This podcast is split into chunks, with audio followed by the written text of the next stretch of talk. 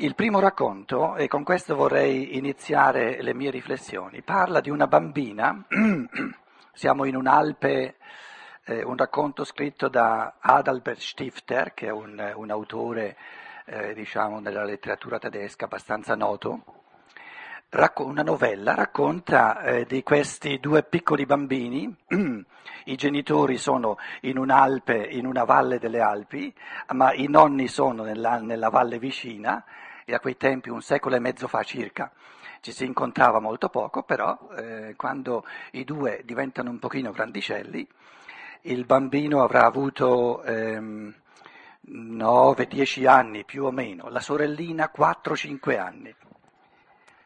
E, eh, descrive, e questo l'ha raccontato Stein per, proprio per dire eh, in un racconto reale che cos'è il Natale. E mm, vengono mandati alla notte di Natale a trovare la nonna, siccome il bambino era abbastanza grandicello, era già stato eh, diverse volte, il tempo era buono, quindi non si prevedeva che ci fosse neve, ma tornando indietro dalla nonna vengono colti dalla neve all'improvviso. E non, ritor- non trovano più la strada e sono su in cima, siamo sulle Alpi, in cima al monte eh, e non riescono più a e si perdono proprio in mezzo alla neve, un nevischio, nella notte di Natale.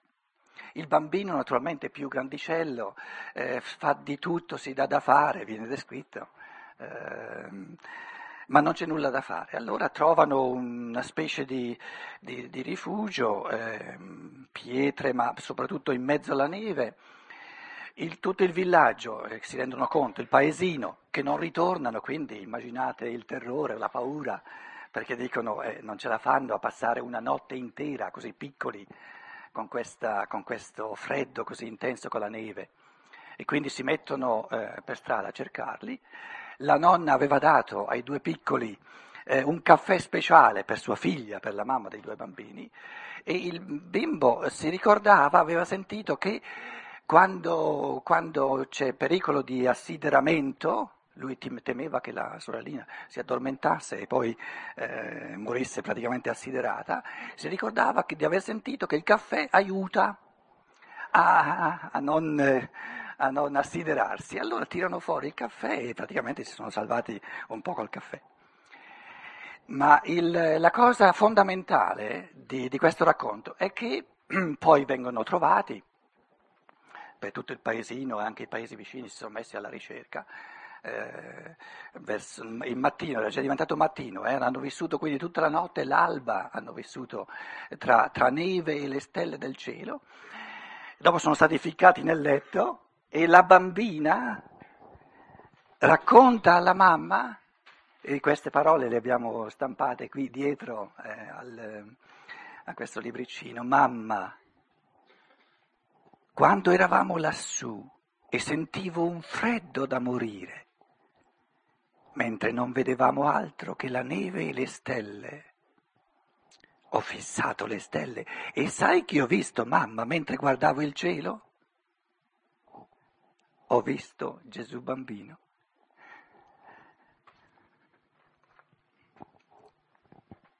Una bambina di 4-5 anni avrà vissuto due o tre volte con barlume di coscienza la notte di Natale, eh, con questo, diciamo, questi usi e costumi dell'albero di Natale, i doni sotto l'albero, e quindi avrà sentito due o tre volte parlare di Gesù bambino.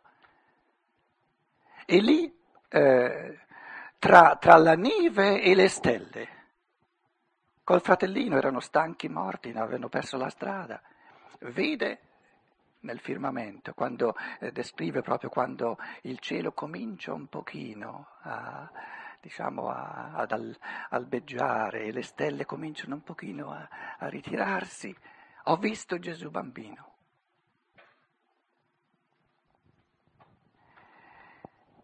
Vorrei, eh, per le riflessioni di questi giorni, porre a, a fondamento, se volete, l'animo di questa bambina, nel senso che ehm, E, e, tutte le mie riflessioni vorrebbero essere un commento balbettante rifless, rispetto a questa, a questa eh, eh, profondità mh, mm, proprio in, inenarrabile dell'animo bambino, nel senso che ehm, il Natale è la festa del fatto che lo spirito umano viene dall'alto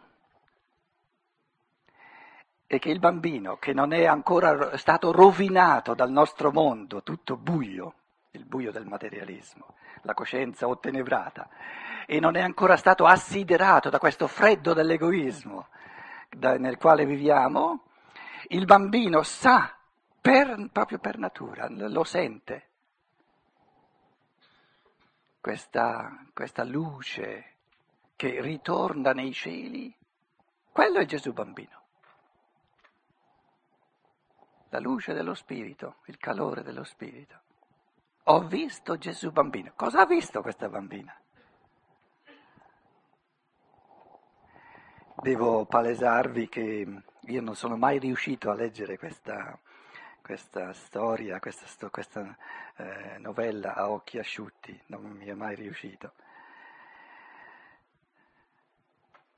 Diciamo che il Natale e la Pasqua Vediamo se ho, forse vi faccio un piccolo eh, scoso sulla lavagna. Eh, se, se, facciamo eh, qui una, una, una linea divisoria tra il mondo fisico, mondo fisico in cui viviamo, e il mondo spirituale, c'è una soglia tra questi due mondi. Tanto è vero che noi siamo abituati a vivere nel mondo fisico e del mondo spirituale conosciamo ormai poco o nulla. La tradizione parla del mondo spirituale, la religione parla del mondo spirituale, parla di Dio, ma noi, l'uomo normale di oggi, non ne ha l'esperienza reale. Allora, da sempre nell'umanità si è detto ci sono due passaggi di soglia. La nascita è un passaggio di soglia, nel senso che con la nascita l'essere umano scende dal mondo spirituale per entrare nel mondo fisico e con la morte lascia il mondo fisico, perlomeno eh, diciamo il corpo si scioglie e ritorna nel mondo spirituale. Se il Natale è la decisione di uno spirito umano di tornare sulla terra, di incarnarsi sulla terra, vuol dire che celebrare il Natale lo si fa riconquistando l'amore per la terra.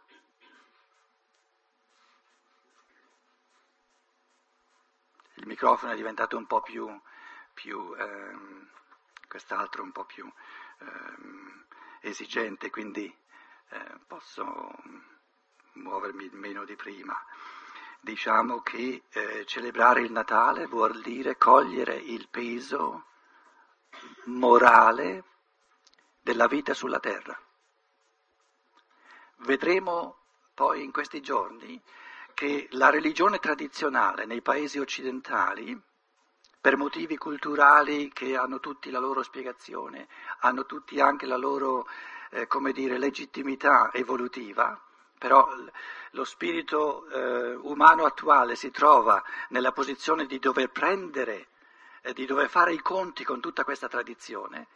Il, ehm, diciamo, il presupposto che io faccio è che noi viviamo in un tempo in cui il Natale non significa più, quasi più nulla oltre naturalmente a essere una festa eh, sociale di doni, di regali, come una qualsiasi altra festa, ma da un punto di vista religioso, di ciò che c'è dietro di spirituale, io parto dal presupposto, e questo lo potrete, eh, se volete, contestare in chiave di, poi di discussione, di dibattito, parto dal presupposto che del significato spirituale del Natale non è rimasto quasi nulla che è una posizione anche eh, se vogliamo, privilegiata perché siamo tutti liberi di riscoprire tante cose.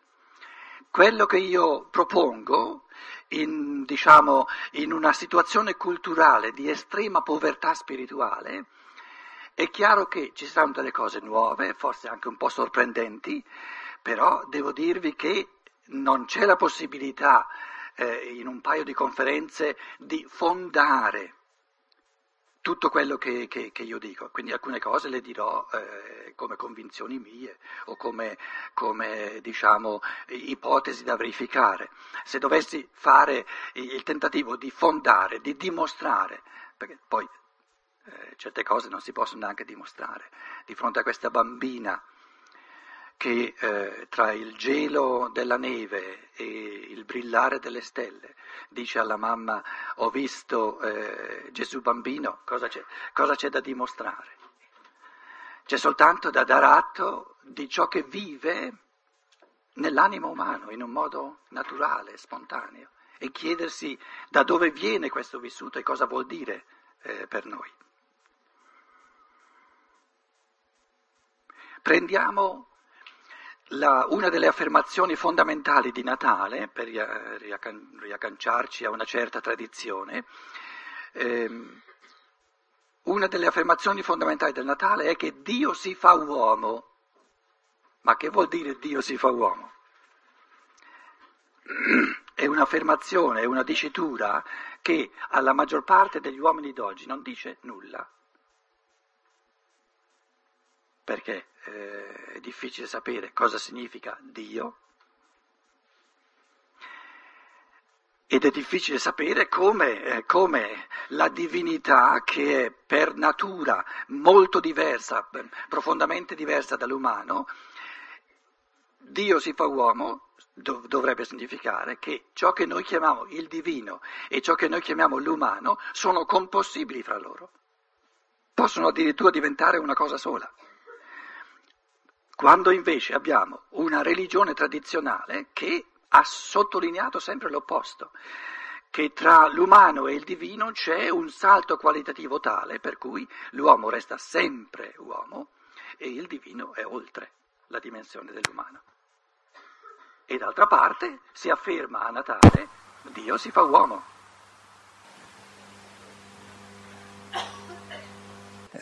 Mi sentite ancora? Sì, così va bene, così va bene, così va bene, così va bene.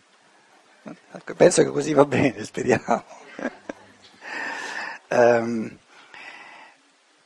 diciamo, nella misura in cui ciò che è successo duemila anni fa, il Natale si riferisce, credo che così andiamo bene adesso, credo che così andiamo bene, il, il Natale si riferisce a ciò che è successo duemila anni fa, però eh, io faccio la proposta che ciò che è successo duemila anni fa, a noi, a me perlomeno, interessa solo nella misura in cui riusciamo a, ad intenderci sul fatto che ciò che è successo duemila anni fa, e, e, nuovo, e, sono di nuovo, sparito, ma non ho mica fatto nulla. Il messaggio del Natale, beh, questa sera devo saltare un po' eh, un oratore deve essere preparato un po' a tutto e eh. quando, quando vuole andare in gloria e poi salta fuori la tecnica va bene lo stesso, va bene lo stesso.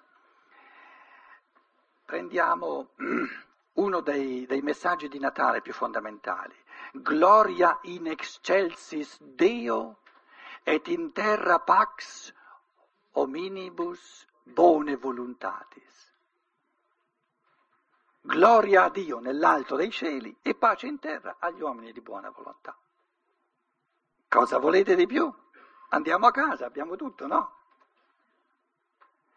Se poi ci chiediamo, noi cristiani di duemila anni, cosa significa gloria a Dio nel più alto dei cieli, io penso che la stragrande maggioranza delle persone, suppongo clero compreso, proprio non sa dire nulla di che cosa significa gloria a Dio nell'alto dei cieli.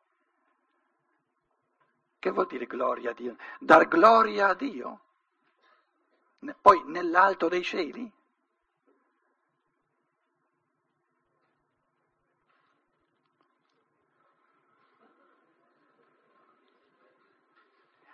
originariamente, e domani e dopodomani eh, cercherò di esprimere questo profondissimo mistero da diverse angolature, la parola greca che viene tradotta in latino con gloria, doxa, significa un rilucere della realtà dello spirito.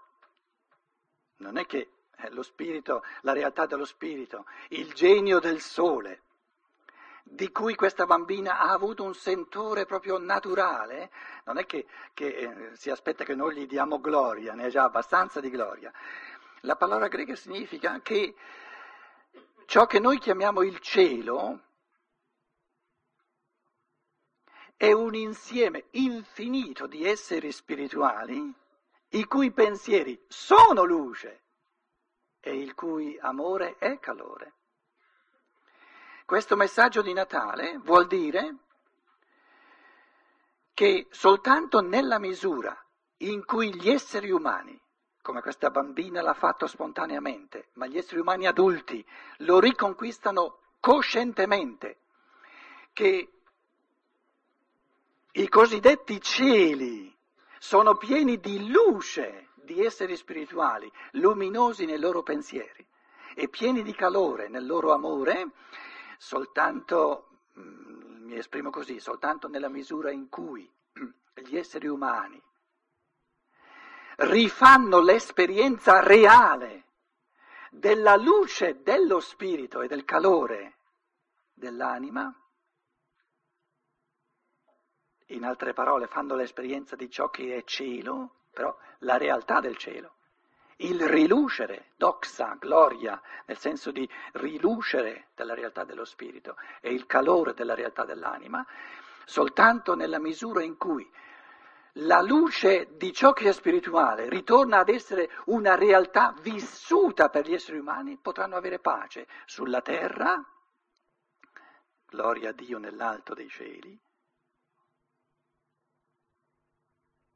la realtà assoluta dello spirito da cui questa bambina veniva, incarnandosi sulla terra, e il vivere come realtà assoluta per noi in, in, in, in, un'epoca di materialismo tutta da riconquistare, però il Natale è fatto apposta per riconquistarci questa luce che riluce nelle tenebre, nell'oscuramento della coscienza umana, solo nella misura in cui riluce nella coscienza umana la realtà vera, sostanziale dello spirito, gli esseri umani potranno trovare pace sulla terra, però eh, gloria a Dio nell'alto dei cieli, pace in terra agli uomini, viene, c'è una clausola agli uomini di buona volontà. Cioè, questo riconquistarsi la realtà dello spirito, viverla come la realtà assoluta, beh, la materia non è una realtà, è una parvenza di realtà. E come, come conseguenza vivere sulla terra l'armonia, la pace di esseri umani che, che non, non hanno bisogno di rubarsi a vicenda lo spirito perché ce n'è per tutti, la clausola che viene detto è che bisogna che gli esseri umani ci aggiungano la buona volontà, cioè il fattore della libertà umana. Il vivere la realtà dello spirito e il suo riflesso, che è la pace, l'armonia fra gli uomini, che è questa comunanza umana, in quanto siamo tutti spiriti, non avviene più per grazia ricevuta. Avviene nella misura in cui gli esseri umani Ogni essere umano ci aggiunge ciò che viene chiamato la buona volontà e la buona volontà è proprio il, il concorrere della libertà umana. In altre parole, ogni essere umano deve fare qualcosa perché eh, deve fare qualcosa, cioè deve, deve prendere in mano il suo cammino interiore, l'evoluzione del suo spirito per riconquistarsi il rilucere pieno di gioia e di calore dello spirito, per viversi come spirito pieno di luce e di calore dell'amore e per vivere sulla terra la pace fra gli uomini. Il presupposto è la buona, libera volontà di ognuno, cioè la volontà che vuole il bene. E il bene è in cielo lo spirito e sulla terra il riflesso dello spirito che è l'armonia degli esseri umani che si concedono a vicenda di essere esseri spirituali, si aiutano a vicenda a diventare sempre più sostanzialmente, sempre più realmente degli esseri spirituali. Certo che c'è la possibilità di passare il Natale, di risentire queste frasi che abbiamo sentito da bambini, gloria a Dio nell'alto dei cieli e pace in terra agli uomini di buona volontà. Finite le feste, arriva l'Epifania, si ritorna al tram tram, l'anno nuovo è cominciato e tante persone sono deluse, tristi, perché dicono ma, ma come mai il miracolo del Natale? Ci si aspetta che le luci del Natale, il presepio, l'albero di Natale faccia il miracolo. No, il miracolo non avviene più. Ci vuole la buona volontà, cioè la libera volontà, la decisione cosciente di riconquistarsi questa gloria, questo rilucere, questa luce dello spirito che comprende le cose, che scandaglia i misteri dell'universo che capisce anche il perché della nascita e della morte, che capisce il perché della sofferenza, che getta luce su tutto quello che c'è, su tutto ciò che è umano, lo illumina, lo rende luminoso e rendendolo luminoso lo rende pieno di calore, pieno di amore, lo può amare. Tutto ciò che si riempie di significato diventa amabile, proprio perché è pieno di significato. E nella misura in cui, con questa buona volontà, volontà libera, individuale di ciascuno. Ognuno di noi ha Natale, crea il Natale, proprio fa nascere il Natale in sé, o si fa rinascere, rinascere come spirito, riconquistando la luce dello spirito. Nella stessa misura siamo in grado di vivere nella pace, nell'armonia gli uni con gli altri.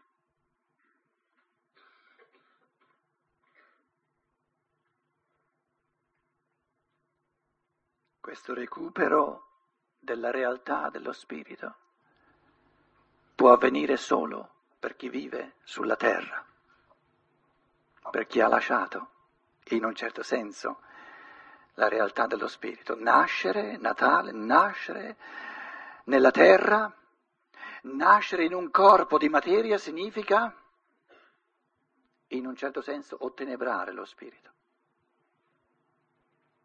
È un oscuramento dello spirito il fatto di inserirsi nella materia. E il senso di questo oscuramento è la possibilità di riconquistarsi la luce a partire dalla libertà, senza che nessuno ti, costringa a farlo, perché nessuno ci costringe a farlo. L'unica cosa che ci può aiutare è di fare sempre di nuovo l'esperienza che ehm, ignorare lo spirito, non occuparci di ciò che è spirituale, ci rende tristi. E o la natura umana è fatta così che eh, l'essere umano non può essere felice se non si vive come essere spirituale, oppure eh, gli esseri umani dovrebbero essere felici nel, nell'epoca del materialismo. Se non si è felici vivendo materialisticamente, ciò significa che è nella natura dell'uomo che può essere felice soltanto vivendosi come spirito. Non servono più comandamenti o leggi dal di fuori. Ormai l'umanità, soprattutto in base agli ultimi 4-5 secoli di scienze naturali, lo spirito umano ha cominciato a prendere in mano le sorti del suo divenire in un modo tale che non si può più, nessuno più si lascia, eh, come dire, abbindolare da norme esterne, che sia uno Stato o una Chiesa, o ci convinciamo che sono delle cose che ci fanno bene, oppure non. Eh, perché? Perché devo obbedire a un'autorità esterna? Ognuno di noi cerca ciò che lo rende completo nel suo essere. E dicevo prima, quando sono stato di nuovo interrotto dal microfono, dicevo, se è vero, o se la tradizione ci dice, che duemila anni fa è successo un Natale, una nascita, e vedremo che è complessa questa nascita, che è importante per tutti noi, io dicevo, stavo dicendo che, eh, o farei la proposta, che quello che è successo duemila anni fa, duemila anni fa ci dovrebbe interessare, e per me è veramente così, mi interessa soltanto nella misura in cui risulta che ciò che è successo duemila anni fa è archetipico, è rappresentativo dell'umano.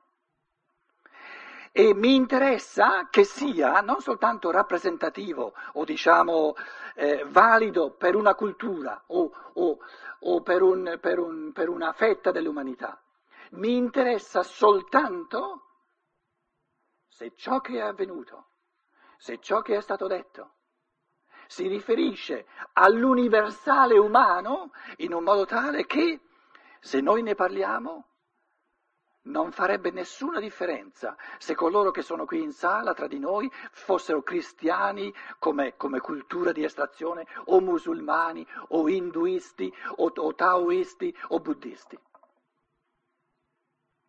Se ciò che è successo duemila anni fa non rappresentasse l'umano universale, al di là di ogni frammentazione di razza o di cultura o di popolo o di religione, a me non interesserebbe.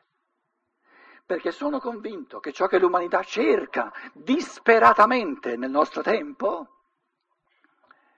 di frammentazione, nel nostro tempo di opposizioni feroci tra culture e religioni, ciò che lo spirito umano cerca è l'universale. Perché soltanto in ciò che è universalmente umano ognuno di noi veramente si riconosce e soltanto in ciò che è universalmente umano possiamo fondare la pace perché solo l'universale umano ci affratella tutti. Quindi se dovesse capitare che io stasera o domani o dopodomani dicessi qualcosa che all'uno o all'altro di voi risulta non sia universalmente umano, io vi chiedo, ma proprio vi chiedo di farvi sentire di dire no, secondo me questo non è universalmente umano. Ed è importante che ci intendiamo. Perché sottolineo questo? Ho alle spalle, per esempio, per dire solo un esempio, esperienza di missionario, tra virgolette, dove prendo gli anni che ho passato nel Laos. Mi ricordo i missionari, eh, viene la festa di Natale, eh, i missionari più anziani che volevano convertire i buddisti al, al cristianesimo.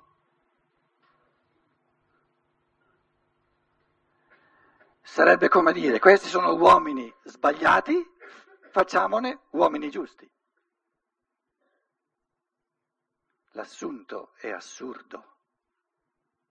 Uomo è uomo, dappertutto.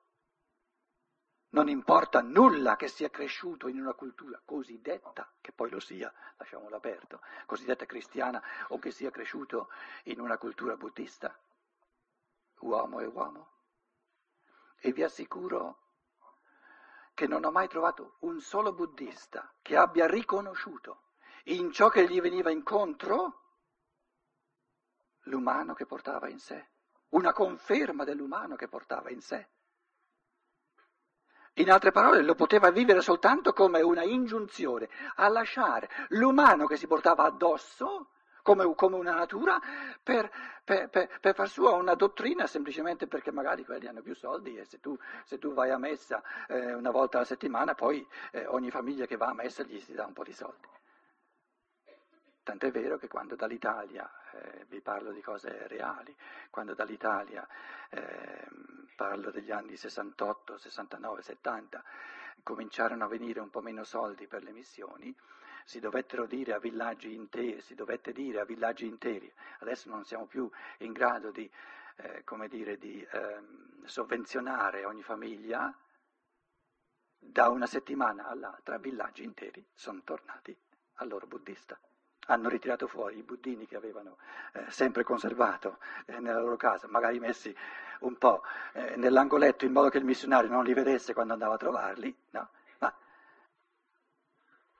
Ma l'affermazione fondamentale del cosiddetto cristianesimo è la, l'assunto che duemila anni fa si è manifestato sulla terra l'archetipo dell'umano archetipico nel nascere, archetipico, cioè esemplare, in tutto e per tutto, universalmente umano. Non c'è mai stato nulla che sia stato detto o fatto che valga soltanto per una fetta dell'umanità. Sarebbe una contraddizione con questo fenomeno e se fosse così non mi interesserebbe, perché cerco ciò che ci, ciò che ci accomuna tutti l'archetipico del nascere sulla terra, l'esemplare del modo di vivere sulla terra come uomini e l'esemplarità del morire, con l'intento di ritornare come spirito eterno nel mondo spirituale.